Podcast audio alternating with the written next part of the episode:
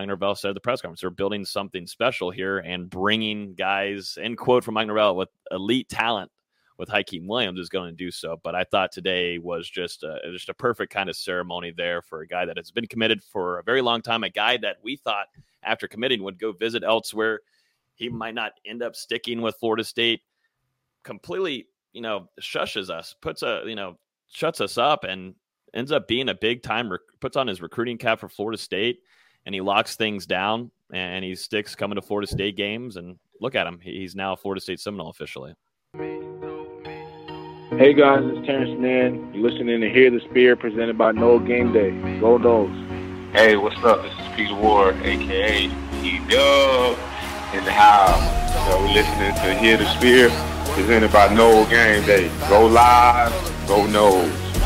Hi, this is Charlie Ward, and you're listening to Hear the Spear. Go Noles. This is Terrell Buckley. You're listening to Hear the Spear presented by Nole Game Day. No Bloody but perhaps better known as the greatest corner to ever step on a football field, Deion Primetime Sanders. Great Deion Sanders, my brother. What's going on, man? I, I could wake up to that greeting every day, man. That was awesome. Hello, Noles fans. This is former Seminole Derrick Brooks, and you're listening to Hear the Spear, presented to you by Nole Game Day. James Wilder Jr. What's going on, James? Thanks for having me on. SSOD, Florida State or Die, and go Noles. William Bar None Floyd. Gentlemen, what's up? What's happening, guys? It's Luke Robinson from Hear the Spear, presented to you by NoleGameDay.com. We are having a wonderful Wednesday after Florida State has completed. Maybe completed. We don't know. Maybe. I don't know. You never know nowadays, but Florida State wrapping up the early signing day just a few hours ago, talking with Mike Norvell and the rest of the assistants. Florida State gets their number one recruit with Hykeem Williams. He signs today, but miss out on one other with Keldrick Faulk. We'll get into that discussion in just a few. But with me this evening is Dustin Lewis, our editor in chief at NoleGameDay.com. And down below is our lead basketball writer, Austin Veazey. Gentlemen, how are we doing? Early signing day is over. Uh, uh, how, how, how are we feeling?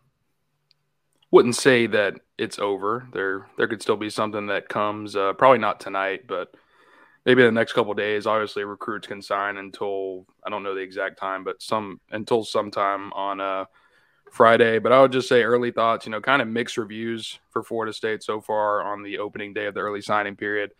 I thought coming into Wednesday, um, if the Seminoles were able to retain Keldrick Faulk, which obviously they were not, and then land uh, at least three of the uncommitted prospects or targets that they were in the running for um, they were able to get Edwin Joseph and Chris Otto on board. We'll see what happens with four-star safety and Penn State commit uh, Conrad Hussey. Report came out earlier from the Miami Rivals side that he will not be signing today. So that's something we're monitoring on our end at the moment. It's been a pretty crazy recruitment in the past 48, 72 hours ever since he made it to Miami um, over the weekend for an official visit. So we'll uh, continue to monitor there. But yeah, I thought it would have been a great day if Florida State was able to get those four names signed. Obviously, they missed out on Keldrick Faulk with him flipping to Auburn, and, we'll see what happens with Hussey. But you know, a decent decent close for the Seminoles. Twenty two um, prospects signed so far. 15 from the high school ranks, one from junior college, six transfers. And yeah, they might not be done yet. Yeah, there's still some more to come. I think we all agree with that. Depending on what happens with some of these transfers, like Cyprus and and and Fisk, um, we'll, we'll see what happens with Hussey. Obviously, a lot of people are expecting that to happen, but um, gets pushed back for some reason. Overall, it's a solid class. Um, I know everyone's overreacting because it's just a top twenty class, but you know, I I think as long as you get a top twenty class plus your top five in transfers, you're, you're doing just fine. You're doing what you need to do to be successful. Yep. I might be a little choppy here. It's lagging out for me at the moment. But yeah, no, I mean, you look at it in the broad scheme of things, Florida State, one thing that they had to do today was hold on to Keldrick Faulk. And it kind of came to a surprise that they allowed that for him and his family to go surprisingly visit Auburn on that last day and just kind of slip through his fingers and slip through their fingers and this is what happens, and we've seen that happen before. Uh, I go back um, probably to the year prior uh, who is a defensive tackle who I'm missing here who ended up going Tyree West. Tyree West, you know, Yep. you had the visits locked in. You had you felt like you know that was a Florida State lean, but then at the very last bit there, you allow the visit, and then that ends up becoming a signing to a different school where you had a lot of momentum going there, and because we can get into a whole discussion too on you know the future of the defensive end room. You were able to bring in your legacy recruit with uh, Lamont Green Jr., which is a big time pickup, and I, I think the, the sky is the limit for that kid and a freak freak of nature just with his get off speed. But you would have liked to have that alongside with Keldrick Faulk because of the talent that you have. That was your number two behind Hykeem Williams, your number two re- highest rated recruit in the class, and that, that's just a, a, a big miss there on Florida State's part. Yeah, that was a big blow to the class, a, a battle that Florida State really couldn't afford to lose because when you look at this recruiting class, one of the strengths is that defensive line um, unit. You know, obviously you've got KJ Sampson there in the interior, and like Logan said, Lamont Green Jr. signed from the high school ranks. Jaden um, Jaden Jones, the JUCO defensive end, who has a lot of potential, signed as well. And I mean, if you get Keldrick Faulk, it's looking like a pretty darn good defensive line class. Instead, um, a disappointing finish to this recruitment. Obviously, Faulk committed to Florida State over the summer, and he's got deep ties to the coaching staff here with JP and Mike Norvell, guys like that. Um, Austin Tucker on the off-field staff as well. Some really deep relationships at Florida State, but you know the in-state Auburn Tigers just recently hired Hugh Freeze, um, a, a new staff there in Auburn, and man, they they put a lot of time into Faulk. Florida State obviously got him on campus this last weekend on Saturday. He was there for the the football only facility groundbreaking along with his family.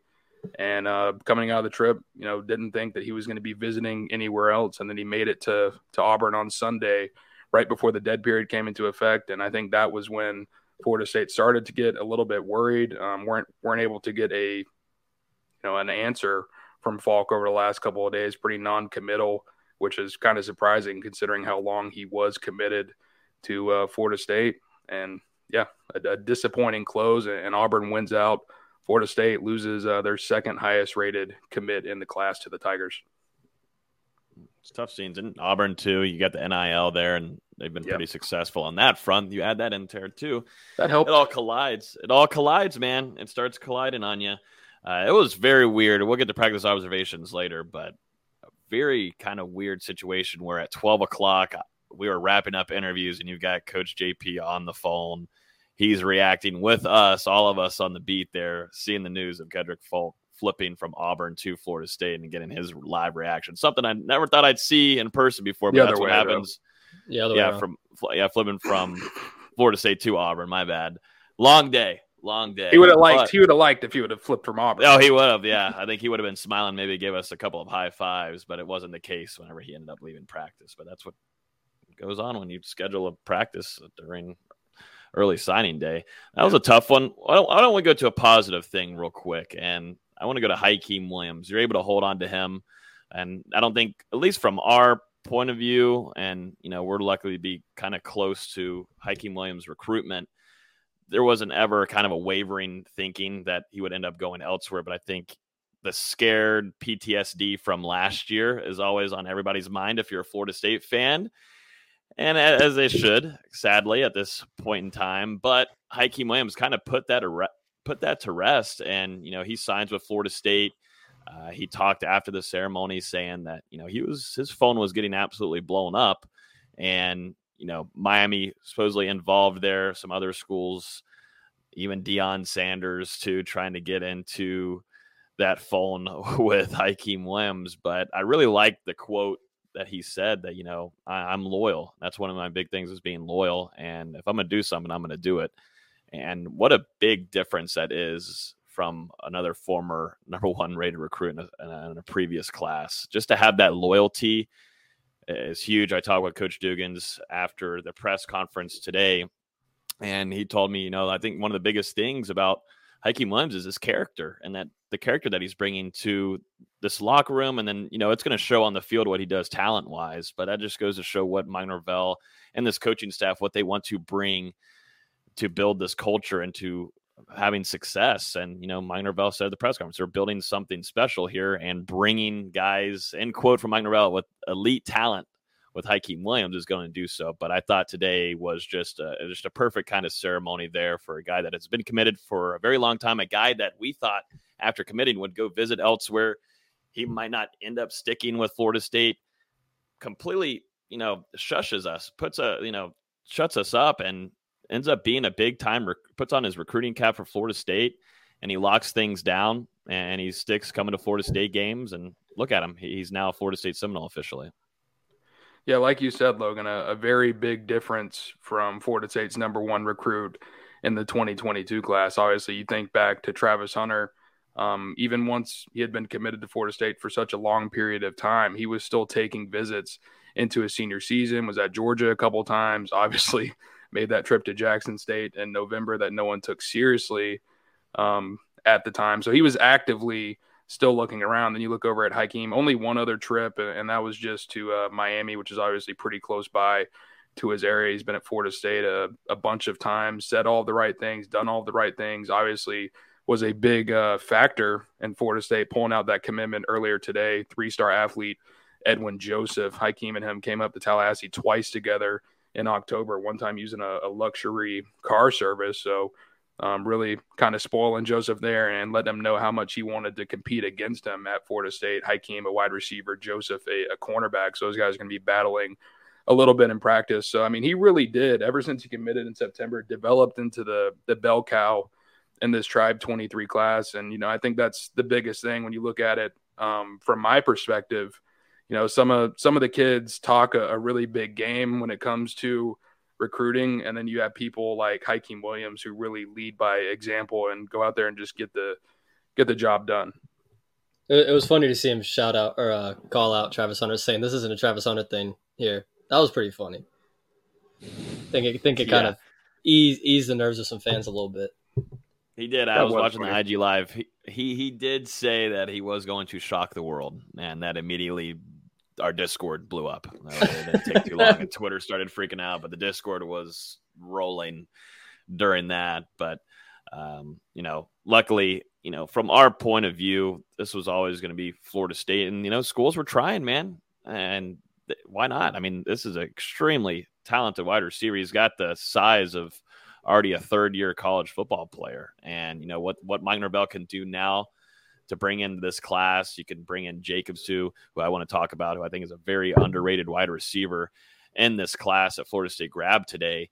You know, there's a lot of fun that Florida State could do on this offense in 2023 and moving forward, but specifically 2023 with the targets that they've been able to bring in in the transfer portal, adding in this tight end room with Jaheim Bell. You've got Kyle Morlock now you bringing back Trey Benson, you're bringing back Jordan Travis, you got Johnny Wilson, Mike, and it just kind of just starts adding up, and it gets uh, it's, it's, scary. And just see what Mike Norvell did explosively on offense with some of his playmakers. It's got to attract guys, and that's what worked with Hykeem Williams, and he's trusting the process. And you got to hope that there will be more later on. That 2024 class looks really nice right now, but you know, Hykeem Williams is a clear, um, I don't know, example of a guy that is truly trusting in what Mike Norvell is trying to do at Florida State, I think. And I thought that was a, it showed perfectly at his ceremony today.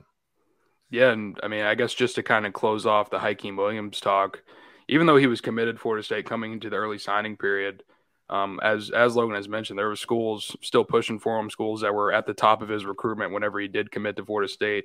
Texas A&M, Miami reached out multiple times leading up to today, and and Deion Sanders in Colorado continued to try and get their foot in the door.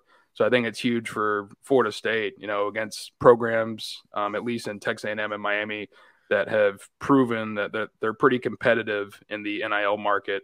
Um, for Florida State to hold on, secure this commitment, the number one recruit in their class, the first five star prospect to uh, sign for Mike Norvell at Florida State, and uh, I believe the the top rated wide, wide receiver to come into the program since 2015. Um, a, a, massive win on the recruiting trail for Florida State. Hykeem Williams obviously going to get to Tallahassee in January, going to have the opportunity to go through the tour of duty, spring practice, um, summer conditioning. So he'll be well acclimated to the college game by the time uh, 2023 rolls around. And despite the amount of talent that Florida State has coming back on that wide receiving core, it wouldn't it wouldn't surprise me if uh, Williams is able to break into that rota- rotation as a true freshman and just continue to increase his role um, throughout the year.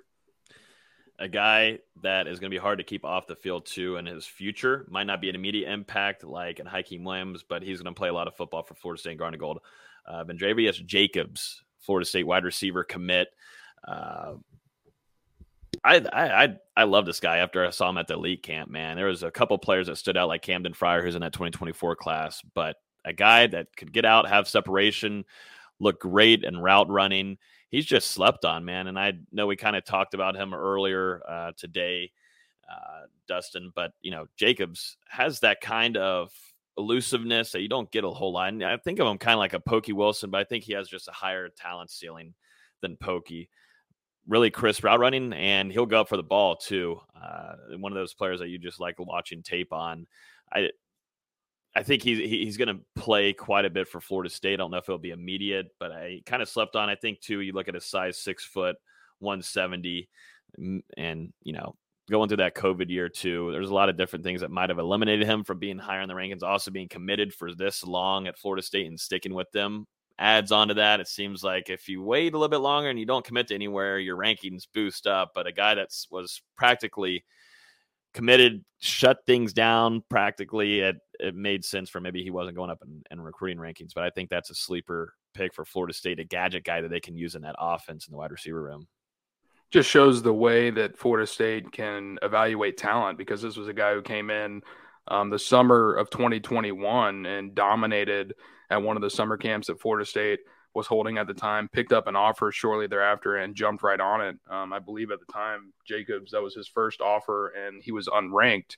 And I mean, we've seen the rise that he's made since then. I do think, you know, he was a little bit slept on considering how early he made his college uh, commitment, as you noted. And, but we really saw him break out in 2022, caught 100 passes for 1,511 yards and led the state of Florida in receiving touchdowns with 21 uh, touchdown catches um, as a senior. So he really proved it. That ended up getting getting him promoted to a a four star prospect. And you know, this is a guy gonna need to get in the weight room a little bit in Florida State's nutrition program. But like like you've said, Logan, he's got really high potential. The sky is the limit.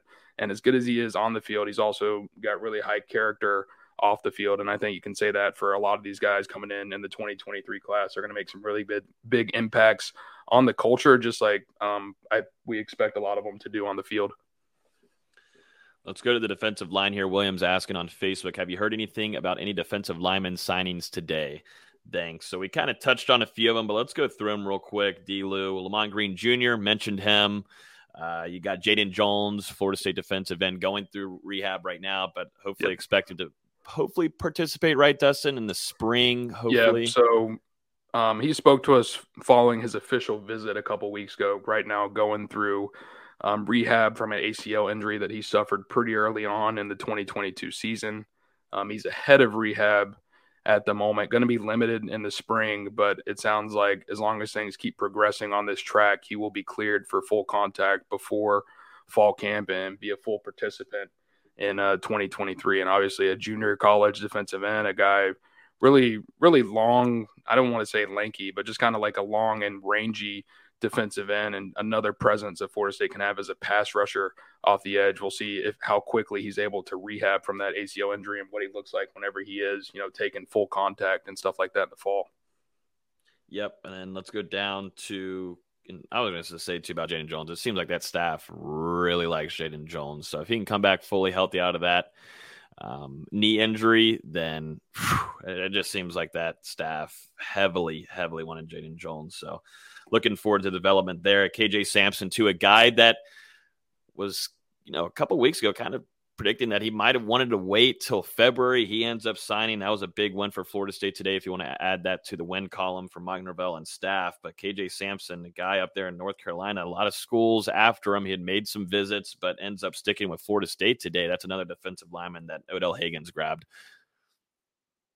Yeah, uh, remember this one? A little bit of surprise back in March. We were out there for a junior day. I believe it was the first day of Florida State's spring practice if I'm correct, and they were holding that massive junior day, and Sampson ended up popping um, while he was on campus. And remember, Logan, we got to speak with him and his family up there at that NIL meeting or, or whatever, whatever it was um, afterwards. But you know, we were right there in the middle um, of that one. But a huge pickup for Florida State here. North Carolina, NC State have been pushing recently. He was at North Carolina um, State a weekend before he was at FSU, and we got to speak to him on Sunday coming out of the visit, where he informed the media that he had decided to sign with Florida State during the early signing period. Went ahead and sent over that letter of intent this morning. Um, he's not going to get here till the summer. He'll still participate in kind of a mock signing ceremony in February alongside some of his high school teammates. That's something that he's been wanted to do for a while, and you know, well deserved after those guys won a state championship a couple weeks ago. I'm sure he has some pretty close bonds um, with those guys, so they're going to sign together in February. But he's obviously already officially in the fold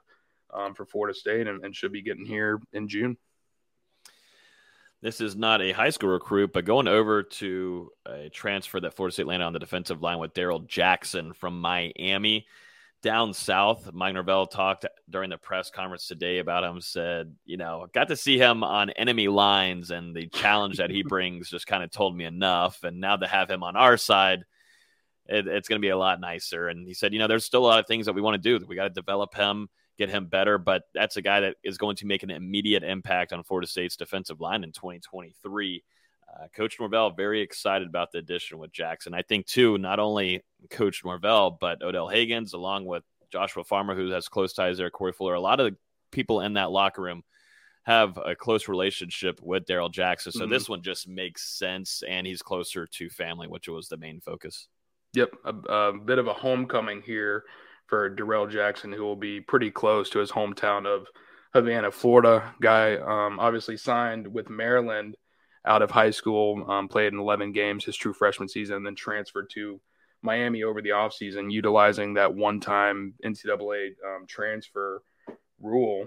Um, 27 tackles, 4.5 tackles for loss, and three sacks this past season with Miami. Has the potential to come in and instantly be a part of Florida State's rotation on that interior defensive line, maybe work his way into a starting role. But regardless, he and Joshua Farmer should be a tandem to be reckoned with over the next couple of years. Um, his former coach, like Logan said, Corey Fuller, also on Florida State staff. Um, he will have to get a waiver to be eligible in 2023 since he's already used that one time transfer but there's reason to believe that he will be able to successfully apply for and receive a waiver because um, a family member of his is dealing with, with an illness, which is one reason that he decided to transfer uh, closer to home. So a big pickup for Florida State and essentially replaces a loss of Tavion Gadsden, who earlier this week backed off his pledge to FSU. Seminoles had offered him a gray shirt opportunity, but he had scholarship offer from – Kentucky on the table, so he went ahead and accepted that. So Florida State essentially replacing that loss with this transfer here in Darrell Jackson, and they're still in it for Western Michigan's Braden Fisk. He was on campus last weekend for an official visit. Seems like it's down to FSU, Notre Dame, and USC there. Um, Fisk actually an Indiana native, so FSU battling the hometown school for the grad transfer. We'll we'll see if they're able to win out. I would imagine we get a decision there in the in the near future. And with Jackson, I know you mentioned his stats, but he also generated 16 pressures last year. That's huge coming up the middle to have that kind of pass rushing presence. Um, it's something that Florida State really missed, especially once Lovett went out. Um, so to have a guy like yeah. that could, that could generate the pressure up the middle is is is really big for that defensive line unit. Mm-hmm. And you're still up in the air on what Fabian Lovett wants to do. So you know, bringing in Darrell Jackson, immediate. He's going to play a lot for Florida State in 2023. Uh, this is going to start turning into an offensive line podcast, like out of nowhere in a matter of like 10 years. Hey, we're completely switching things around, and I'm fine. I'm fine with it. Absolutely, definitely with the talent that's coming in. Let's run through a couple of these guys because it has been a busy week for Coach Atkins and Florida State. Let's just start off with a few of these guys. Uh, let's start off with Jeremiah Byers, who's going to be an immediate impact. I'm starting to see a trend here, guys. But UTEP transfer um, coming in, we got to see him visit. Uh, looks the part too. 6'4, 330, um, all conference. Uh, just you can come in and play right away. You got Keiondre Jones too, uh, coming from Auburn, SEC. SEC size 6'4, 340. You've got Casey Roddick coming from Colorado, 6'4, 310. Um, and then you got a new one today. You got a young guy with uh, Andre Otto, 6'5, 310, really smart. Had a chance with going to Stanford, Princeton. You know, also had an offer from Syracuse, ends up picking Florida State. Um, you know, you got to talk with Otto specifically, Dustin. You were very high on him when I was talking to you at practice on Monday. Uh, Florida State, you know, and Coach Atkins, what they're doing on the offensive line is uh, it's remarkable. It really is. Yeah, obviously landing three uh, transfer portal prospects in three days, pretty ridiculous for Florida State. There, um, reloading up front seems like as of now, FSU is going to be losing three starters on the offensive line after the season. Left guard Dylan Gibbons, right guard D'Mitri Emmanuel, right tackle Jackson Turrentine will all be graduating and exhausting their college eligibility after the bowl game. And now Florida State has essentially brought in three capable replacements. We'll see if those end up being the guys or if there are some other guys on the roster that end up winning out for those jobs. But Jeremiah Byers, like you said, Logan, right tackle coming in from UTEP, a first team all conference selection this past year. He's got two years of eligibility remaining, and he let me know that Florida State uh, thinks he can play either right guard or right tackle. They're going to try and just work him at different positions once he does get here to Tallahassee. Keiondre Jones, a massive mauler of an offensive guard, kind of more of a in a backup role this season at Auburn, but last year in 2021, I think he played over 700 uh, combined snaps, had a had a pretty decent PFF rating. So I think there's a chance that he rebounds in Tallahassee whenever he gets back to earning more consistent playing time. And then Casey Roddick, um, a team captain at Colorado, played a career high, I think over 800 snaps in in 2022. So he's pretty durable and reliable. And another guy that'll come in at guard, I, I, would imagine he'll be on the left side, but he's got one season of eligibility remaining, and I think he'll make a pretty big impact um, on the locker room as well. But yeah, getting those three guys in there, and then obviously Bless Harris, Robert Scott, um, Maurice Smith, Darius Washington, Julian Armella, Jalen Early, a, a bunch of guys, Bryson Estes, a bunch of guys still coming back for Florida State in 2023. Um, just like just like last year when Florida State had the 19 scholarship offensive linemen, I think Coach Atkins is going to have a lot of fun this offseason, kind of plugging and playing, working with these different lineups throughout the the spring and the summer to to find the five that works. But um, three really quality additions from the transfer portal, and then to get Chris Otto, a guy who I'm extremely high on. I think he could be the diamond in the rough in this 2023 class for Florida State. Kind of played in a lower classification, um, but regardless, a, a, dominant offensive lineman, someone that FSU has been smitten with ever since the summer. They got a chance to uh, work him out at the Seminole Showcase in July at, at offensive line and defensive line, and just really loved the kids' um, mentality on and off the field. Obviously, fielded some Ivy League offers. A, a really smart guy who officially visited Princeton, Stanford, um, Penn State was involved as well. So some really high academic schools, and he's going to be coming to Florida State to uh, major in film. Not going to be an early enrollee, but I really do think the sky is the limit for Chris Otto. Uh, it's not going to be in 2023, obviously, but two, three, four years down the road, we're going to look back and be like, wow, Florida State landed a, a gem on a early signing day in, in 2022. I'm a big fan of Jeremiah Byers. He was a top 30 ranked tackle on Pro Football Focus this year didn't allow a single sack, only allowed eight pressures, and and at times right tackle was a struggle for Florida State this season with turn time there. Um, mm. Obviously, you're getting Bless Harris back for this upcoming season, but now you can just figure it out between those two: who's your right tackle, who's your right guard, and it's it's two quality pieces. Um, Byers is a phenomenal player. He's improved every year he's been in college, and I think he's gonna be really good for Florida State. Is exactly what they need. It was a, a very quality tackle. And even if he plays guard, he's still gonna be very good at it. Mm-hmm. A really nice pickup for Coach Atkins and Mike Norvell and what they want to do with that offensive line. And, you know, we're not going to forget this because it's not really new news, but one that signed today, number one target at offensive tackle, Lucas mm-hmm. Simmons, man, just kind of sneaks in there. Don't talk about it as much. But when we went back to that recruitment and, you know, when he got close to decision time, Florida State fans were just fighting and fighting to get that commitment. And that is a huge, huge one there. International guy. Um, once he committed, he kind of put things away. He's six eight, six eight, three hundred. So expecting maybe to put on even more size. Definitely when you get to with Coach Storms too, when he's been able to do with some bodies pretty quickly. Uh, you know, I, I know Coach Storms is salivating at that.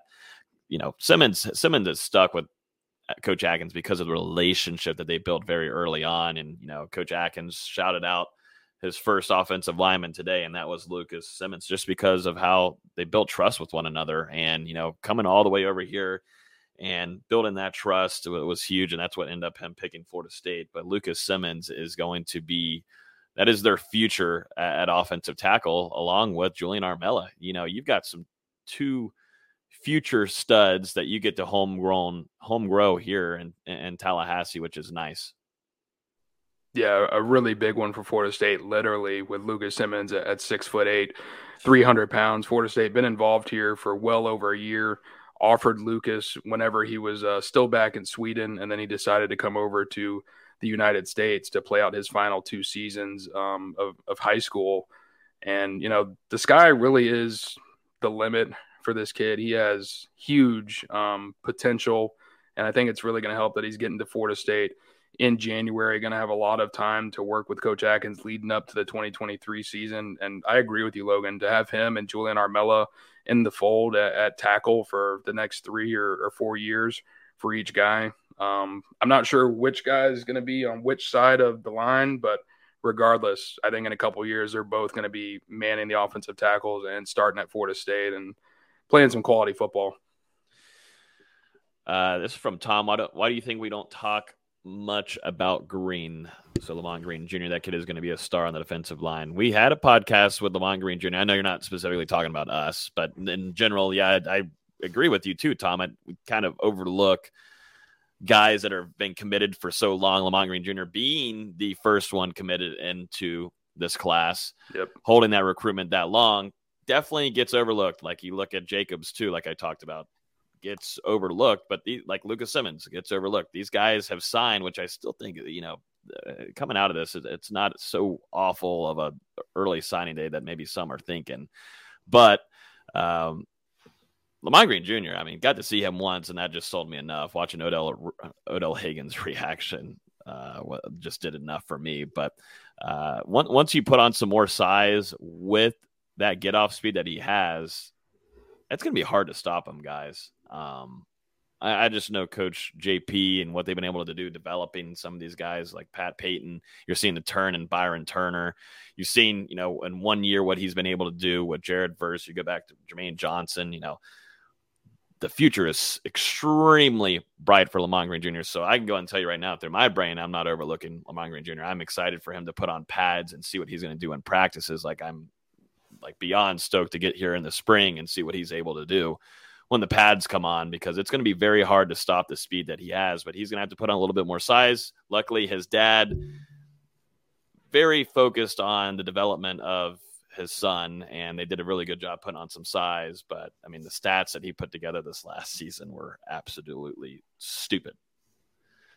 Yeah definitely flying a little bit under the radar um, at least nationally coming into Florida State. I think as far as us and you know a lot of Florida State fans, they they can see the potential, the talent that Lamont Green Jr. has, and also the head that he has on his shoulders. Kid is mature.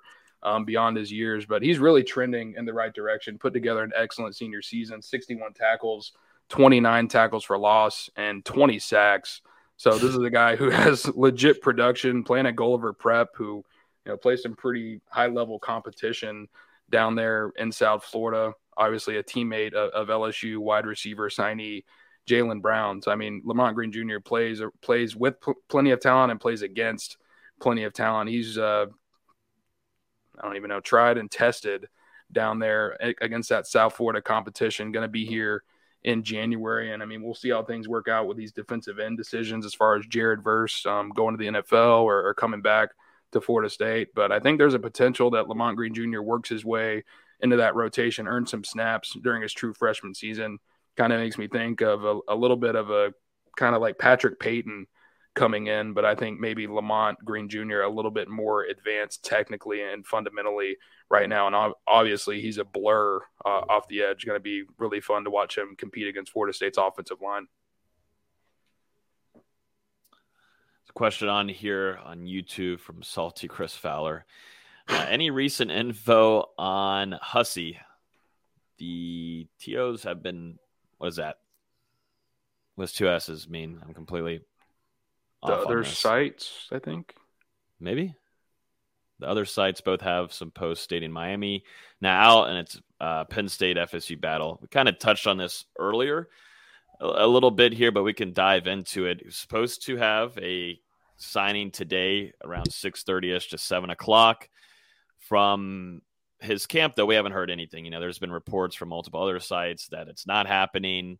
Um, you know, you could go to Miami's side and they're saying, you know, it's not really on Miami's side right now. We're looking more at a Penn State Florida State battle. That's what I've kind of felt like the last couple of hours since that signing did not happen. Um, you know, I, you know, Florida State's definitely still after Hussey here, and, and a big part. I think Penn State has made a, a, last little bit of a push here to try to get him to stick with the nifty, nifty Lions class. Um, you know, Franklin has been able to recruit pretty well during his time at Penn State. Florida State, though, is in major need of a safety right here, and he's one of the talent, uh, one of the most talented ones in the country, being a top eleven safety in the nation. Florida State needs this, and they really do. And I thought the recruitment went very well. Uh, you know, Dustin, you have more info on that, but you know, uh, right now it's it's really up in the air. You know, you have two more days to really solidify things. If he's not going to do it now, then you have to wait all the way till February. But it's it just it's it's up in the air at this moment. Been a little bit of a weird one. Obviously, Hussey committed to Penn State back in uh, I believe the spring. Florida State. They had him on campus once over the summer, and I mean it's been a little quiet. Um, you know, I, normally you don't get a bunch of chatter in these recruitments when guys are, are pledged to another schools, uh, other schools. A lot of stuff is happening behind the scenes, and I think that's what we see here with Hussey, with Florida State able to get him in for an official visit um, two weekends ago. Um, we talked about it on the show last week that Colorado was trying to get him in for an OV, but then he actually ended up taking his final trip of his recruitment to Miami. So I mean, it's really coming down to Florida State, Penn State, and Miami down the stretch here, and it feels like Hussey has kind of been flip flopping back and forth between all three programs here over the last 48, 72 hours. Um, you know, I don't know if it's concerning that he pushes recruitment back another day. Maybe the kid is just extremely torn in this decision, or or you know, some other stuff is going on. But regardless, I think Florida State they've done a pretty good job in this recruitment. You think about Hussey, a kid that grew up a fan of Florida State, and also the Seminoles have an opportunity to offer him early playing time in his career. The expectation right now is that Jamie Robinson moves on following the season to the NFL. He said multiple times that he's played his final home game in Doak Campbell Stadium. Not quite sure yet what's going to happen with Akeem Dent. Uh, there's a case for him to go, there's a case for him to stay. Um, he's still in the decision making process. And then Florida State will be returning Shyheim Brown. But you did have two other guys who were safeties. Um, Sam McCall kind of flip flopping between cornerback and safety during his time at FSU. He's obviously hit the portal. He's uh, departed from the program, and then Sidney Williams, who um, Florida State used at some some at safety, some at linebacker this year. He's in the portal as well. So not a ton of depth there in the uh, the back end for FSU. So I think they're pushing pretty hard for Hussey because I mean he could get on the field from day one in that secondary, regardless if Akeem Dent comes back or not. He could still get in and play a role alongside Dent and uh, Shyheim Brown in that safety room. Even if he doesn't come, they need a safety desperately, whether it's in the portal. I mean, I, I obviously if they don't get Hussey, it's going to have to be in the portal, but they, they need a safety in that room just to just to fill some of this void that they're losing through the transfer portal and through the draft with Robinson. And we'll see what happens. I mean, there's some there's some options on the roster, some guys coming in that could potentially fill the role. One guy I like that signed in this 2023 class is KJ Kirkland really long and rangy defensive back who fits that mold that Florida State likes back there um, in that safety room. He's he said that FSU is going to be working him at uh, cornerback and safety, and yeah, Logan Quindarius Jones, Jabril Rawls even could could potentially play safety during his college career. But I don't I don't know if those are guys that you want to rely on out of the gate.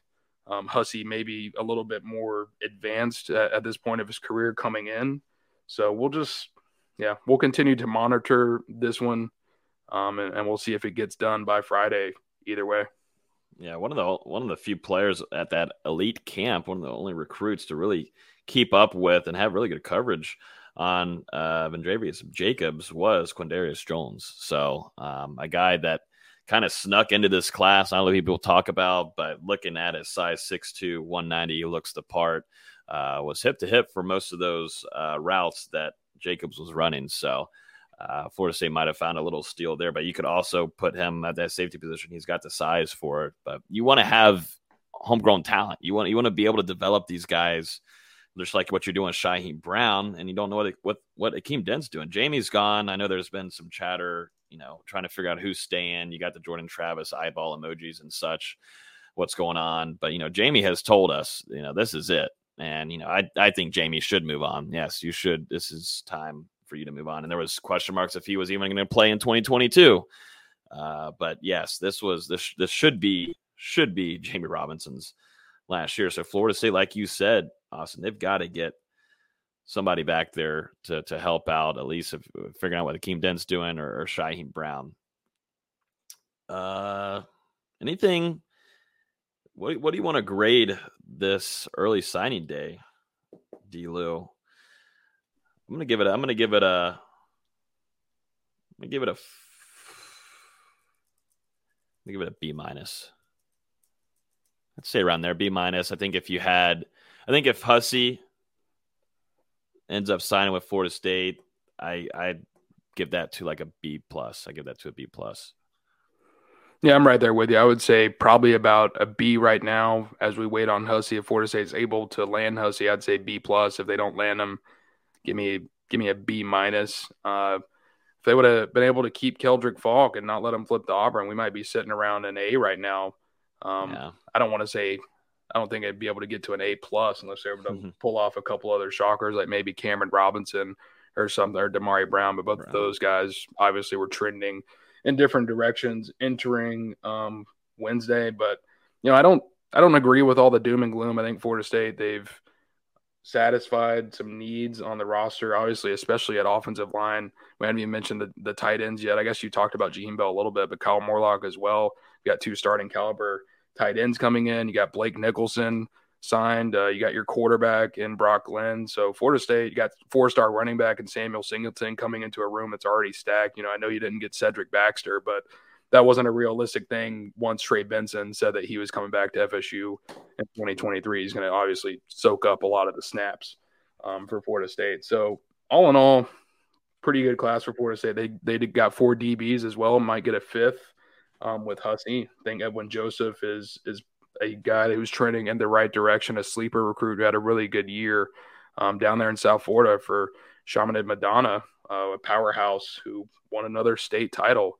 So Florida State, they're bringing in um, some talent, and I think the main thing is a lot of these guys have won a lot of games, whether it's at the high school level or in junior college with Jaden Jones. Their te- his team got really deep into the junior college playoffs. Some of these transfers, these are guys who are proven winners, and they're coming to Florida State to continue pushing this program in the right direction. Uh, right now, sitting with I think the number 17 overall recruiting class, according to 247 Sports. You know, maybe that's a little disappointment after a 9 and 3 regular season for Florida State, but I think we've preached from the uh, the beginning here that the success during the 2022 season is going to pay off more in this 2024 recruiting class than 2023. Um, I expect a, a pretty big offseason for Florida State. You know, last year from January to June, whenever they were hosting a bunch of recruits and having summer camps and the mega camp and stuff, they were having to convince some of these top prospects to come down to Tallahassee, give Florida State a shot. And obviously, once they did, they were pretty impressed with what they saw. But now that they have the proven product, they're not going to have to, you know, quote unquote, beg some of these elite guys to come down to Tallahassee. They're going to make the trip. They're going to come see what Florida State's about. And I think the buzz next year is Florida State should finish with a top 10 class if everything goes uh, as expected. Uh, VZ, can your cat give us a grade on Mike Norvell's 2023 early signing day class? Uh, she's not much of a talker. Uh, okay. She's actually very quiet. Doesn't meow much. Um, okay. It, it, was a solid class. Like Dustin said, they, they addressed needs. You didn't even talk about Brock Glenn, who they needed a quarterback in this class desperately. You get KJ Sampson in, in the middle of the defense, which is something that needed. And you get Blake Nicholson, a linebacker, who I'm shocked we haven't talked about. Mm. You know, that was that was one of the best linebackers in the class for, for this year, and it was huge to lock down that signing.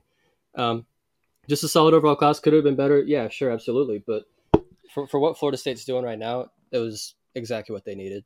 Yeah, I, I think it's always this is how FSU's fan base is. You know, it's it's easy to gripe. It's very, yeah. very, very easy to gripe. But god dang, man, how needy can you get? You got Jaheim Bell, you've got Jeremiah yeah. Byers. You got two. You got two tight ends in transfers, so you don't need to sign one. Yeah. Uh, from the yeah. high school, you get three immediate immediate impact offensive lineman. You get a D tackle in Jackson. There's they're, they're addressing needs the way they need to. Like like like I said at the beginning, as long as they're going out and attacking the transfer portal like they have been these last two years, you're getting the talent necessary to, to win football games, and that's really all it comes down to. I don't give a damn about recruiter rankings if you're going ten and two or eleven and one. Like I, just I win football games. Yeah, and I have, all six of these, all six of these transfers are going to either start or play significant roles for Florida State um, coming out of the gate. So I mean, once again, you're landing instant impact players out of the transfer portal.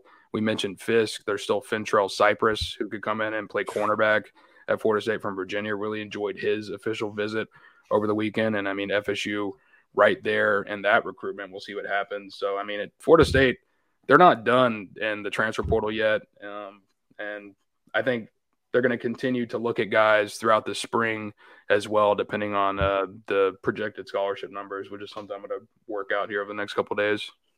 Mm-hmm. And I, I don't know. I haven't really been tracking some of the playoff teams there and and a run here to get in that national championship too. But there's going to be some guys too that en- enter the transfer portal out of those four teams alone. So you know, it might not be over to find a guy on the edge there if you're trying to do that, and that's what Florida State plans on doing, depending on what Jared Verse wants to do. Um, Chris Brown's here, a famous rapper, saying, "I'm breaking the silence." Uh, Jared Verse is coming back next year. They took Keldrick Faulk NIL to add Jared's return. So, uh, breaking news from Chris Brown. Shout out to you, one of my favorite music artists when I was in middle school. So, um, move on. Not so much anymore. Move on, please. Yeah, can't relate. Uh, uh, we, know, we know that. We do. Like what you about- said, Logan, some guys are still going to enter the transfer portal. I just wanted to note real quick the the winter transfer portal window obviously open December 5th, open for 45 days. It'll close on January 18th, 2023. And then there will also be another 15 day window, I think, con- at the conclusion of the spring or right there before the summer. So, Florida State, they're still going to have an opportunity pr- to pursue guys in the transfer portal. And, and just thinking about Florida State, this is a program that exhausts all of their options when it comes to either transfer portal or high school recruiting. I mean, look at last year, you got Jazston Turnetine pretty late there in the summer, a guy who came in and started at tackle for Florida State multiple games this year. And then, I mean, they landed Malik Feaster all the way a, a week or so into fall camp. So, I mean, they're going to continue to work until they're at that 85 uh, scholarship limit. Uh, jump through a few questions here in the chat. This one's from Keith. Uh, I have a feeling you're meaning Treshaun Ward here. Uh, is Treshaun Ward coming back? This one, in my opinion, is a toss up to where a few other ones, I was a little bit more positive about Trey Benson coming back than Treshaun Ward. I know Treshaun Ward, he's out here practicing. He will be participating in the bowl game. Um, you know, I, in my opinion, you know, it's pretty much sold. Trey Benson, RB1 2023. That's just how it's going to be. And, you know, Mike Norvell likes to use multiple running backs. That's just the case. But right now, that room is absolutely loaded. If I'm Treshaun Ward, I would take listening to some other schools if there's potential opportunities elsewhere. Definitely, if I'm going to get more playing time, if I am going to be a solidified select RB1, I do take that offer. Um, Treshaun Ward is really, really talented, guys. Really good for the locker room uh, as, as a dynamic running back. And he was you know, it took Trey Benson a couple of games, really the half the first quarter of the season to kind of get going there. Treshaun Ward was your go-to back and was finding the holes better and a little bit more patient. But now Trey Benson has taken that role and, and he deserves it. I, I, I really, in my opinion, I I don't right now see Treshaun Ward coming back next season for Florida State, but that could change. Um, but I, am more of wanting him to get the opportunity that he deserves, and that just doesn't seem like that's going to be the case. Definitely after the injury that he suffered, and that kind of being dialed back from uh, playing time out there. The injury definitely set him back. Ever since then, Trey Benson has kind of asserted himself in that running back room, and I mean Lawrence Toafili is just too valuable as a gadget guy who can impact the running game and the receiving game to uh, you know put, take out over Treshaun Ward. So I mean, I just yeah, I really feel like the injury hurt him as far as playing time, and you know the other guys have just taken advantage of the opportunities that they've been given. Uh, with Trey Benson, Toafili, Rodney Hill coming back, you've got Kaizeah Holmes on the roster right now. We'll see if he gets elevated to a scholarship over the offseason. And then Samuel Singleton coming in. I mean, that running back room just absolutely. CJ Campbell is still there. I mean, it's it's an absolutely stacked backfield for Florida State going into 2023. And I just don't know if there's enough opportunities on the table for Treshaun Ward at the moment. So, yeah, like you said, it wouldn't surprise me if he looks around a little bit and maybe tries to find a program where he can be the guy in 2023 and then work his way to the NFL. But I mean, regardless of what he decides, you know, I think we've got to give our props to Treshaun Ward coming in as a walk on, fighting his way to a scholarship at Florida State. And I mean, battling in the lineup the last two seasons, a primary backup to Jashaun Corbin a season ago. Very big piece for Florida State this year before he suffered that injury um, on the road at, was it North Carolina State? I believe it was North Carolina State. Um, yeah. So, yeah, yeah. just uh, really appreciate the effort that he's put in on the field and also in the locker room because that's a really high character guy. And even when he was out – with that injury. He was sitting there working with those running backs every day, Trey Benson, Lawrence Toafili. You know, even though it's a competition, those guys are extremely close with one another. And uh, yeah, we'll see what happens there. Yeah. And he's a Hear the Spear alum too. I had him on here to talk about him earning that scholarship too. So great uh, a great young man. So, and like I said, he could come back next year. I'd love to see him in that, but I also want him to get the opportunity that he that he deserves. He's, he deserves to find somewhere if that's the case. So, and I Agreed. think be that's exactly what Mike Norvell would want for him too. So, we'll see what ends up happening with eight ball. Uh, Keith also has another question here. This is going to be the fun one. This is how it's going to be for the next couple of weeks here. Marvin Jones Jr former big time, major, major, major on top of the board for Florida State last year. Couldn't land him, goes to Georgia. Obviously, legacy legacy recruit from dad Marvin Jones, Shade Tree, the best linebacker in college football history, but ends up going with Georgia here. Hasn't seen a whole lot of PT. I don't know really what the depth looks like there, who's ahead of him, who's projected to play next year in defensive end room. I'll be honest with you, I've not done a whole lot of Georgia uh, depth chart digging, but uh, I th- this one's just a dream. I feel like for FSU fans at this point. I mean, dream. It, it this the stars got to align. Avatar 3's got to come out before 2040. Like everything's got to happen here for Marvin Jones Jr. to come back and be a Florida State Seminole and wear garnet and gold. In my opinion, I'd would be nice, absolutely, of course, definitely. If we're talking here, you lose out on Keldrick Faulk, yada yada yada. But first, he's got to enter the transfer portal, and I think there's just I, I just don't see that happening. I think it's just FSU fans wanting to make it a thing rather than would it make sense for Marvin Jones Jr. to do that after one year of being at Georgia. Like, why would you just say, nah, screw this? Because, I mean, they're about to be playing for a damn playoff game and probably a national championship again. Yeah. Uh, you know, I don't really like to speculate on if someone's going to enter the transfer portal. If they enter the transfer portal, we can talk about them. Uh, Marvin Jones Jr. only played, according to PFF, 49 total snaps at Georgia this season. But I mean, you have to think the kid knew what kind of room he was going over there um, into that Georgia defense, and they brought back a ton of guys. They lost some guys, but also brought back some talent from that national championship team a year ago. And I mean, even though he played a reserve role this year, could very well get into the rotation at Georgia in 2023 or 2024. I don't really know. I don't really pay attention to Georgia or recruits that don't sign with Florida State. So, uh, best luck to him if he enters the portal we'll talk about it. Yeah, unfortunately, uh, this is no game day, not Georgia game day. So yeah. Well, I was gonna say too. I honestly don't want him to enter the transfer portal because our chat will look like. Oh my god! I know. It's gonna be. be it'll be like the Dustin Hill chats all over again. It, it will be that, and maybe even where I mean, guys, the Marvin Jones chat. Let's be honest, that was nonstop, twenty four seven. So I'm hoping that he doesn't enter the transfer portal just for our sake for this show because we would have to start off the show immediately. We have no new update on Marvin Jones Jr. Welcome to Hear the Spear, presented by Tolkien. Every single week for months. That's exactly how it would have to be. But, you know, is what it is. Is what it is. Well, hey, um, Travis Hunter's in the transfer portal. No. And and Kevin Coleman. No. Wait, yeah, he got his hundred thousand subscribers. I can't believe that happened. Like he went he from seventy-one thousand to hundred thousand. he, he had to bot those followers, right? There's no way. No, there's idiots out there. There are idiots. You're telling me there's thirty thousand people that go, "Oh my god, I can't wait to see him go to Colorado." Like every news outlet put out a piece about it. Like Travis Hunter asks for hundred thousand uh, subscribers, and he'll announce where he's going. Like it's quite obvious where he's headed. Where's he going? He's going to Dude, go. I- I he's going to go skiing. He's going to go skiing and snowboarding in Boulder. I, I Hey, Travis Hunter. less. Travis Hunter still follows me on Twitter, so hey, maybe there's a chance. Ooh. You guys want me to shoot the DM? See what's going on? No, Drop the bag. See if The he wants to what come on the podcast. Maybe we can get the battles end over here, do some work. You know, Yeah, there- there's got to be something that we can do here. Come on.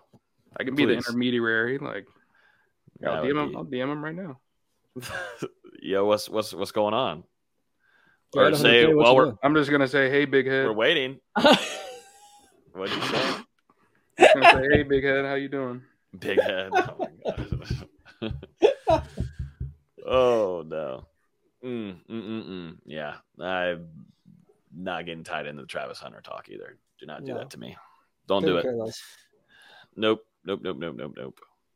Uh, all right, let's uh, jump into. It's also going to affect some recruiting stuff too. But Florida State's football only facility ground breaking uh, ceremony that they had uh, this last Saturday. Before I go into that, I want to go ahead and give a good shout out to our friends at Alumni Hall for sponsoring this podcast. Great friends over there. If you guys want to get 15% off on FSU gear before you go down to Orlando, make sure you use code SPEAR Holiday. They're in Miracle Plaza. They're in a great spot. So if you want to do shopping, eating, Alumni Hall uh, is a perfect spot there. And it's on the way. If you're getting off the interstate and you're going to campus, you can stop by there.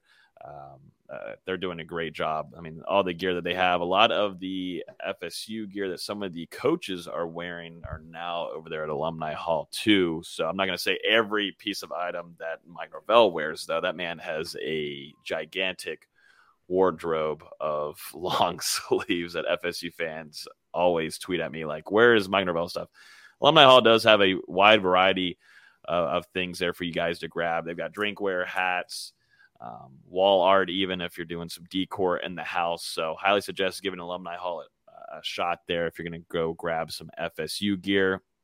Also, if you're an FSU student or you work at FSU or in the military, uh, you can get 10% in store every day. So make sure you guys go show your ID at the cash register, uh, Alumni Hall.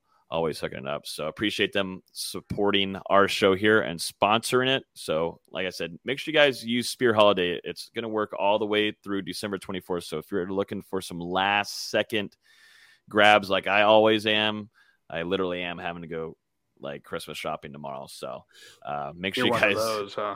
Uh, yeah, I'm gonna have to go to Alumni Hall. I'm gonna have to go to Alumni Hall, but I got a discount code to use now. So Spear Holiday Full Cast. Make sure you guys go use that.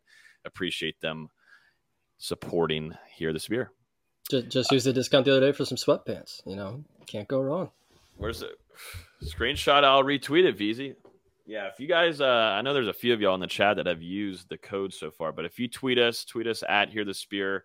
I'll retweet it and I'll retweet it on my personal too and get out there. So appreciate all y'all supporting us. It helps us Yeah. out too. Actually, had the wife pick up some stuff from there um, a couple days ago. Some uh, some Christmas shopping. You know, we did it. We did it on time, Logan. But you know, we made sure not to use the. You have a wife code. now. If you didn't have a wife, you would be just like me. Oh, I wasn't there. I shouldn't say we. I should say her. But exactly. There we go. Yeah, I love that. Yeah. But I made Exactly. sure that she didn't use the discount code, so we paid full price to our sponsor. That's that's real support right there. You go. Very nice. Uh, alumni, I'm gonna use that code.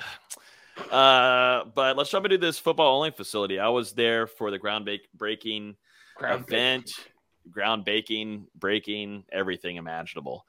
Uh, you had Michael Alford, you had Florida State's president, uh, also there. You had uh, head of Boosters CEO uh, in attendance, and then also, of course, Mike Norvell, who had a very pa- passionate speech, but uh, something that has been long time coming. very long time coming. Ever since we saw ripes from our good old friend Jimbo Fisher, now at Texas A&M, Florida State is finally going to break ground over there. It's right by Stadium Drive, so you guys can, while you're driving by, start looking down. They're already moving some things to accommodate what they're going to be doing, move, removing some side of the IPF, moving over there closer to the baseball stadium. There's a lot of navigating that they're going to do, but in that parking lot next to the practice fields is where that big, gigantic building is going to be 150,000 square feet, multi-story, new new weight room, new player uh, coaches offices. You're going to have a like a customized walkthrough room. So you're not going to do walkthroughs in the parking lots anymore at hotels. You're going to do a walkthrough right there with TV screens everywhere, looking down at the practice fields, team meeting rooms, um, hydro therapy. You've got, I mean, every everything imaginable. I don't know, probably a barber shop. Might I doubt you'll have a slide though. I don't think you're gonna have a slide in this one. They said, in fact, there will not be a slide. So yeah, specifically. But you know, one thing I talked with Alford after uh, the ceremony ended, and he said specifically, you know, they might have looked at a few college concepts, but they stayed really strictly to NFL type, and they looked and flew over to the Dallas Cowboys Star, which is their facility there that they run their training camp and then also do uh, you know practices and you know all their facility work there. And you know Alford has those ties there working there helping get that facility put together you know using that knowledge. And then also they looked at the green bay packers along with a few others.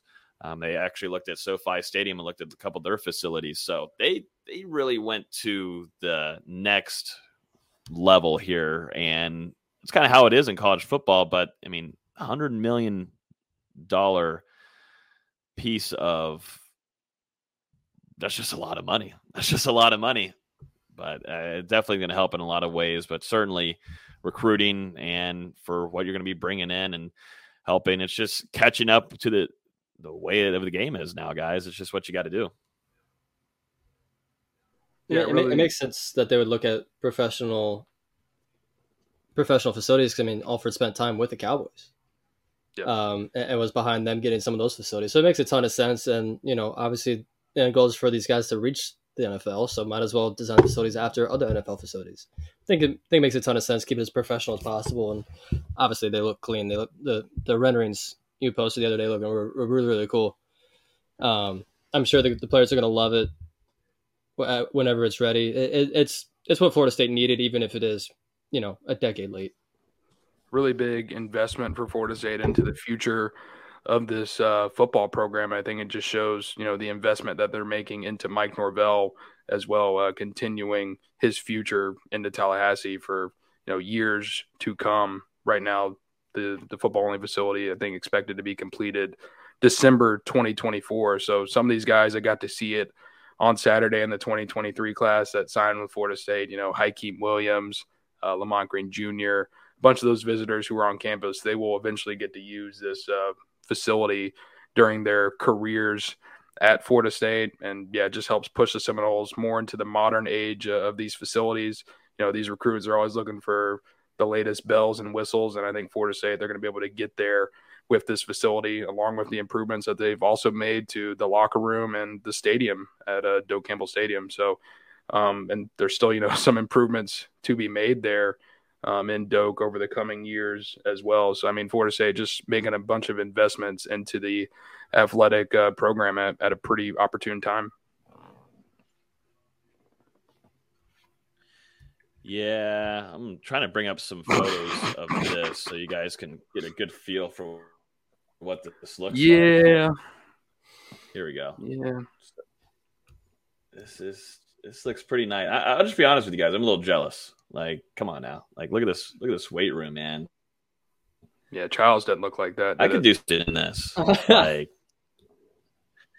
no, no, we did not. Well, we didn't really deserve it. We didn't really have the only time I was there. I mean, our senior year, we got our first playoff run ever, so we didn't really deserve something like this right here. But a whole new weight room. You got to always do therapy. I don't you know, I don't know what that does for you, but you know, it's got to change your life life down there with your legs. Uh, we got locker room here. Why are they Nice building another so locker room, Logan? me, so Why are they building another locker locker room, room? dude? That was so funny. Yeah, People why were are they- freaking out. Why, I'm why are we? We just invested all this Oh, money in a locker room two years ago. There's two separate locker rooms, one in the stadium and one for the practice facility. Chill. I know. I'm like, you know that the guys aren't going to walk from the practice facility or the you know the football only facility all the way into Doak every time, and then when halftime happens, they're not going to run all the way back into the football only facility across the road. No, they're going to stay in their locker room inside Doak. That's that locker room's going to be their game day locker room. That's how it's going to be.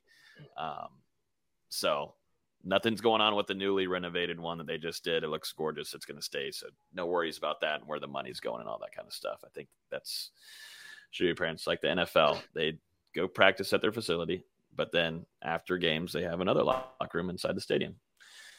Uh, here's here's a good look at. So they updated the front side of it, and audio listeners don't really know what we're talking about here, but you got a big gigantic spear in front of it. I like this like sleek look over here. This is this is nice. I don't know what I will mention. They have call it, this? they have it from the Tucker Center. Uh, I'll just mention it. But, you know, Yeah, ripped yeah, it yeah. off a little bit, but it's fine. It's fine. Oh, here we go. Oh, here we go. I do like the parking Uh, yes. I don't know where they're going to get that parking at if they're ripping apart the parking the lot same to thing. build it on that. I don't know where that is. I don't really. I'm trying to like figure that out. Uh, here's a hallway that is a very long hallway.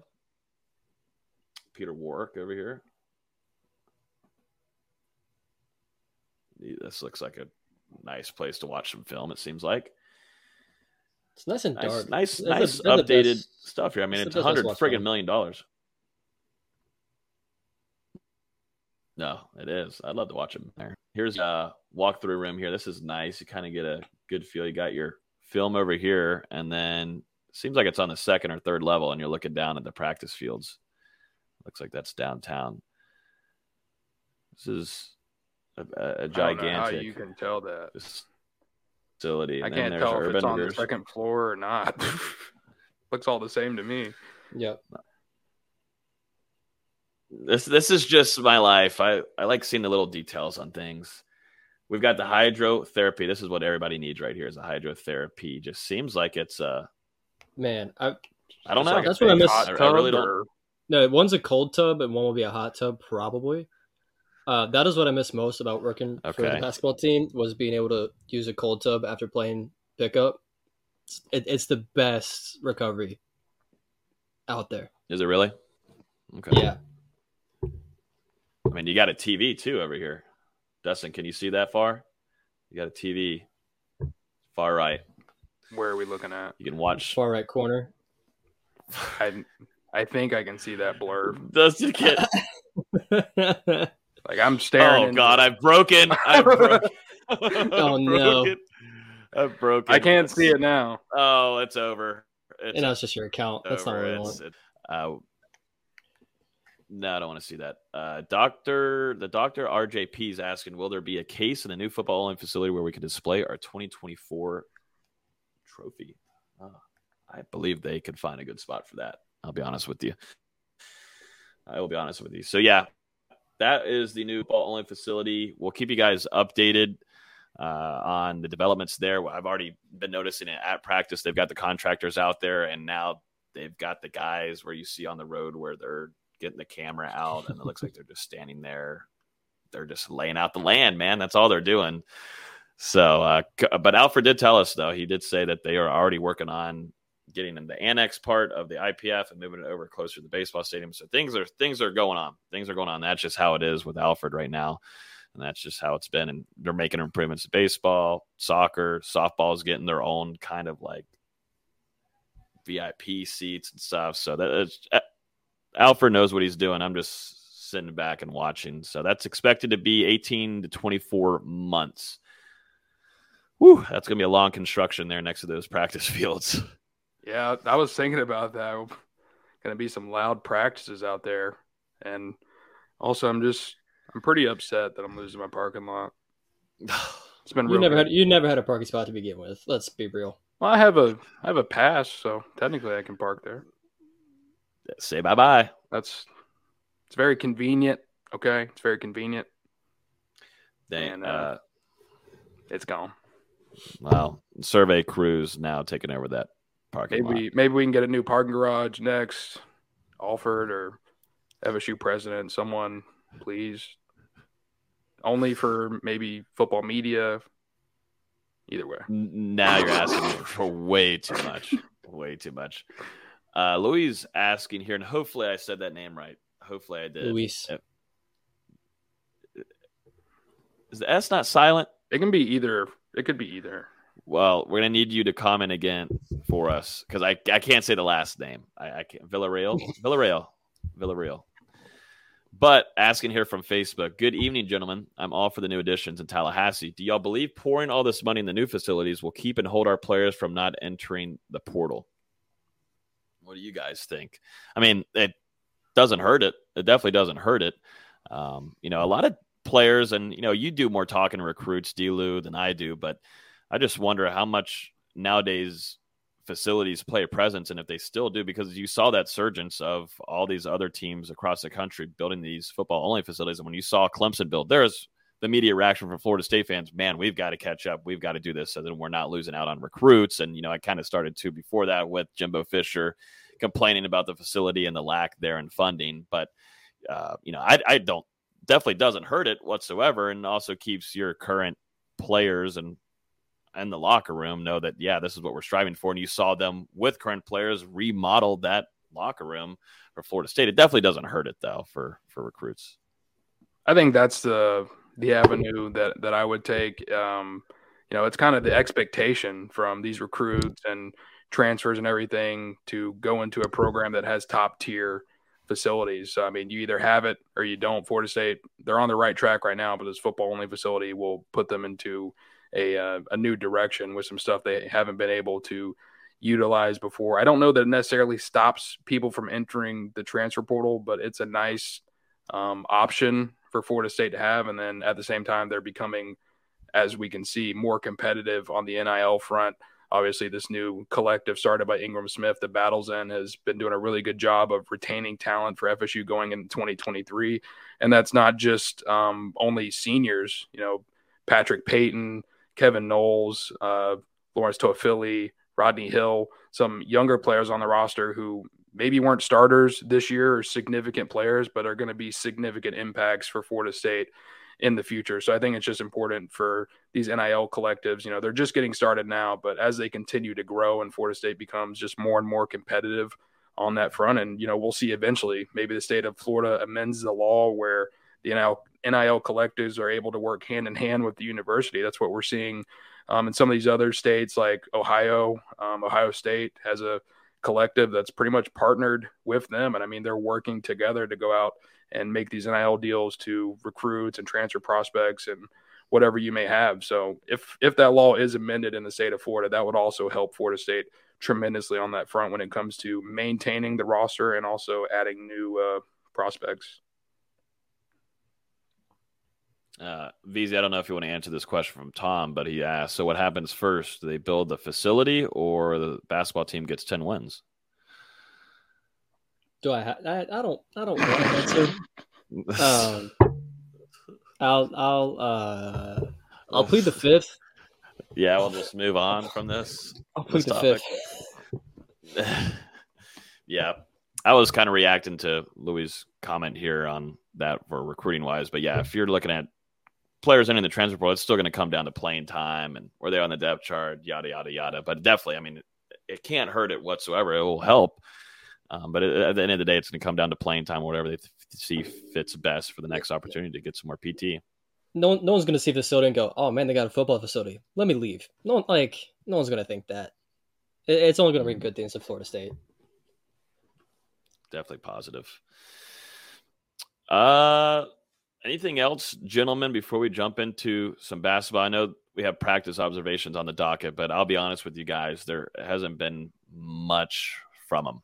I mean, there hasn't been much of a change. I will say though, today, uh, scout team, like true scout team prep began for uh, Oklahoma. Mike Norvell told us after practice there were scout jerseys on, and Dustin, you and I were talking about it. You know, the kind of it's not really goofing around, but it's having a good time, smiles, cracking jokes. That's that completely went away today, and guys were focused in a really, really sharp practice. I'll be honest with you guys. Jordan Travis had some really nice balls down the field, uh, connected a few times with Johnny Wilson on the dot, led a whole uh, minute drive down the field for Ryan Fitzgerald to score with a field goal. Um, just looked really sharp. Uh, uh Jordan Travis did just really, really kind of practice that you see whenever Florida State's facing a Clemson or Florida or Miami. Just you know, not not not a lot of giggling, just all out there to work. So this team really is focused towards getting this ten wins. I mean, we hear it from the interviews after practice. These guys are seriously focused at getting this 10 wins. And I think they have something in the locker room somewhere for play where players see it every day. So it's making sense. There there is a big time focus right now, and guys are dialed in to get that 10th win. And I believe what you're talking about that they're seeing every day is probably um, the rock for the Oklahoma game. Because I remember it was either Mike Norvell or maybe one of the other coaches said earlier in the season that they have all of the rocks in the weight room um, throughout the year, and they they kind of break. You know, if they win that game, they break one as uh, the season goes on. So it wouldn't surprise me if they've already got the the Oklahoma Rock ready to go, and they're checking that out every day for some extra motivation. Might already be signed. We'll see who brings in the sledgehammer. Um, next week for Florida State. But yeah, I wasn't able to be out there today just due to the early signing period coverage. I'm actually asking you a question, Logan. Did you see Demarco Ward? Uh, I did see him but that's about as further far as I can go. Um, uh, he he's there, he's there, but he's not uh, not not helmet? Yet. Did he have a helmet? No, no helmet, no helmet. But I did okay. see him.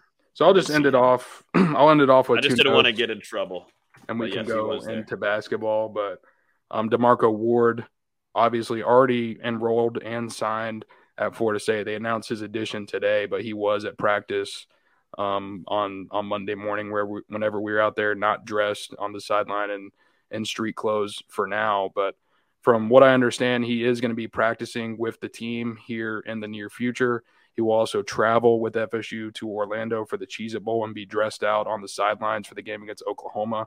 Not sure if he's technically allowed to enter the game due to the rules. A little bit of a weird scenario here, you know, getting a, a true freshman that's in the 2023 class in for some bowl game practices You've got some other teams like um, Georgia and Alabama and some other schools around the country who are doing some of the same things or some type of rule. Honestly, I don't have it off the top of my head, but this is something that Florida State was able to do. Get him in for some practices. Go ahead and start acclimating a little bit to uh, the college level. So that's good for Demarco Ward. Should probably help him through his career just to get this early start. Then the other thing, um, uh, 2023 wide receiver Darren Goldie Lawrence signed with Florida State today. They did officially announce his signing. Didn't make it over the weekend for his official visit due to um, what was described to me as some type of academic situation. But since Florida State went ahead and decided to officially sign him and announce his addition, that kind of is a sign to me that everything is going to work out with that scenario in the end. Obviously, in the 2022 class, there were the concerns with Ontavious Woody, and he didn't end up making it to Florida State until late in June. And even going into that, they weren't exactly sure if he was going to make it to campus or not. But he was able to get that that work done in the classroom and enroll at Florida State on time. I think we're going to see the same thing uh, from Goldie. And I mean, the plan for him from the get go has been to enroll in the summer anyway. So everything should work out there on that front for Florida State. It's looking like everybody is going to be able to uh, enroll, whether that's in January. I think the majority of guys and transfers are going to be coming in in January, and then you also have some later guys arrive um, in the summer. You know, Goldie, Jabril Rawls. We'll see what happens with Hussey, but he's a guy who would enroll in the summer. So we'll see how it goes. But right now, Florida State, all 2020, all sorry, all 22 signees are expected to make it to campus.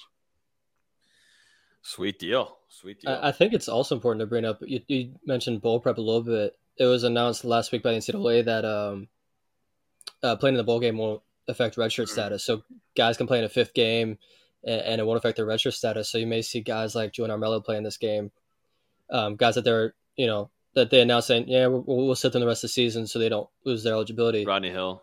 Yeah, it's not going to matter for this game. They, they can go out play as much as they need to. Which it, it, it's not as big for Florida State because they weren't too affected by the transfer portal, but some of these other schools it's going to affect them a ton.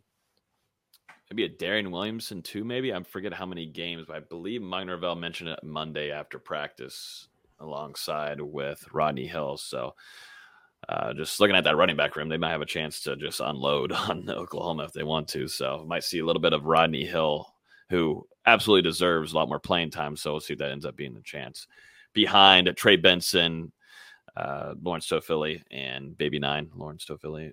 I don't, I don't, I, I, I think that's uh, about it football wise. I'm trying to think of anything else that's came up, and uh, we might have a different schedule too for when we do our preview. Since Florida State's going to be playing on Thursday, we know we do our shows here on Wednesday nights, so we're going to probably do it earlier, pretty pretty early in the week. Next week we'll be down there in Orlando, so we might be in Orlando on site for when we do this show. So we're going to figure that out and make sure you're following us on Twitter at Hear the Spear to be updated on when we'll do the show.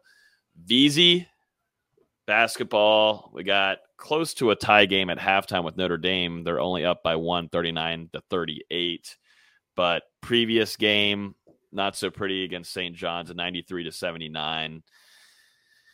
Is this a roller coaster ride or is this like like like ups and downs? That's just kind of how it's going to be throughout the season, or will we see a trend upwards, or just just Saint Saint John's is a track meet. You know they they play so fast. I think they're top five in the country in terms of in terms of tempo. It's just a ton of possessions, ton of shots being put up, and they were making most of them, and that's that's what matters. They're also getting at the free throw line a lot, which was a little outside the normal standard. Um, it's it's very very rare when you see two players score career highs like Darin Green and Matthew Cleveland did, and you still lose by 14. Uh, kind of speaks to the defensive level. Darin Green had 30 points, hitting 8 of 11 threes. He was amazing. Matthew Cleveland had 23 points and 13 rebounds. Both of those were career highs for him. Um, they just needed to get stops and just simply couldn't get enough of them.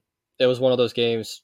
It, St. John's turns the ball over a lot normally, and they only force him into 10 or 11. Just not good enough for, for the sporadic ball handling that St. John's has. Um, they're playing decently well against Notre Dame right now. Um, they got off to a crazy start. Florida State was up 10 3 in the first couple minutes. Uh, and then Notre Dame said, uh, yeah, that's funny. It went on a 14 to 2 run. It was up, you know, I think the biggest the league got was 11. Yeah, it was 31 20, 29 18. So the biggest lead got was 11. Florida State came back and took a lead with, you know, about two minutes left in the first half and just down one at halftime. D- Darin Green has been pretty bad this first half, just one of seven, but he's coming off the best game of his career. You have to imagine have a good second half. He's had open shots, just hasn't hit them. Um, the Florida State is doing a great job generating good looks. They're just not playing good defense right now. It's it's strange to say that about a Florida State team. You know, in the past, are like, man, if only the offense could catch up. The defense needs some serious catching up. Um, we haven't seen Naheem McLeod in this game. I don't quite know what's going on there, uh, but you have seen walk on. I've, I've got to pull his name up again because I'm gonna butcher it. Uh, of my life. Well, I mean, that's a thing though. This team will fight and they'll compete with good teams. And they'll get very close, and it's understandable. But yeah, walk on, walk on Sola Adebiso, number fifty-one. Uh, super super athletic freak. I, am not even making this up. When I went to the Virginia game two weeks ago, I was just watching warm-ups and, and talking to the people and like, this 51 kid's really good, super athletic. And then I was messaging someone not even an hour before the game. He's like, this kid just did a windmill between the legs dunk. so he's a he's a super super freak athlete. Just needs some help catching up with his mm-hmm. basketball skills, and he's getting quality minutes against a solid team. I thought Notre Dame would be a little bit better this season, but they've lost three of their last four to Syracuse, Marquette, and Georgia. They lost to the Fighting Mike Whites. It's not a good sign. Mm-mm. Yikesies. What is uh? What's the next stretch for FSU after this Notre Dame game? Uh, oh. After this, yeah, they it's, it's they get a they get some time off uh, for Christmas break, and then they play New Year's Eve at Duke, which I will be in attendance for. Just got approved for that credential a couple days ago. Nice. Um, That'll be good. Th- then, uh, what game is after Duke? I think it's Georgia Tech, right? Yeah, it's Georgia, Georgia Tech. Tech, and then after that, it's the return of Baba Miller at Wake Forest, January 11th. We're we're close. Ooh, we are getting close. Wow, time has flown by. The light is at the end of the tunnel. We are almost there. We're st- I'm still Wow. not happy that he's not playing, but we're almost there. Yeah, I'm right there with you. Which he put he posted he had, he had a post on Instagram last week that had free Baba spray painted in graffiti. That was so cool. yeah, where was and that was uh, like in Europe, right? Yeah, I was. I mean, I'm if It I had was somewhere guess, in Europe. if I had to guess, it was in Spain. That's Um, pretty awesome. But it was pre- it was pretty cool. That is pretty awesome. I just love the national media being on the same page, you know, with this. Nobody's against Yeah, it. It, It's it's just like- at this point it's it's ad nauseum. Everybody's talked about it, and Mm-mm-mm. the NCAA is not going to do anything at this point. So you know we're what three more games, two more games away from he'll be back. I'm I'm I'm still pulling for basketball. I'm still pulling. They're fighting, man. They're, they're they're showing they're showing some uh they're showing some character, which you know they needed. Uh, shout out Caleb Mills has been really good the last two weeks. Same with Matthew Cleveland. Um, Mhm. really playing quality basketball, and we'll, we'll see if that continues here in the next couple weeks. We've just gotten so used to the successful seasons that Leonard Hamilton has had, and you know what? Sometimes got to have a down one. Florida State football has had four or five of those last couple years, but you know, it just is what it is. It just is what it is. Due for FSU basketball to have a full-on rebuilding year. I was not. No one was expecting this though.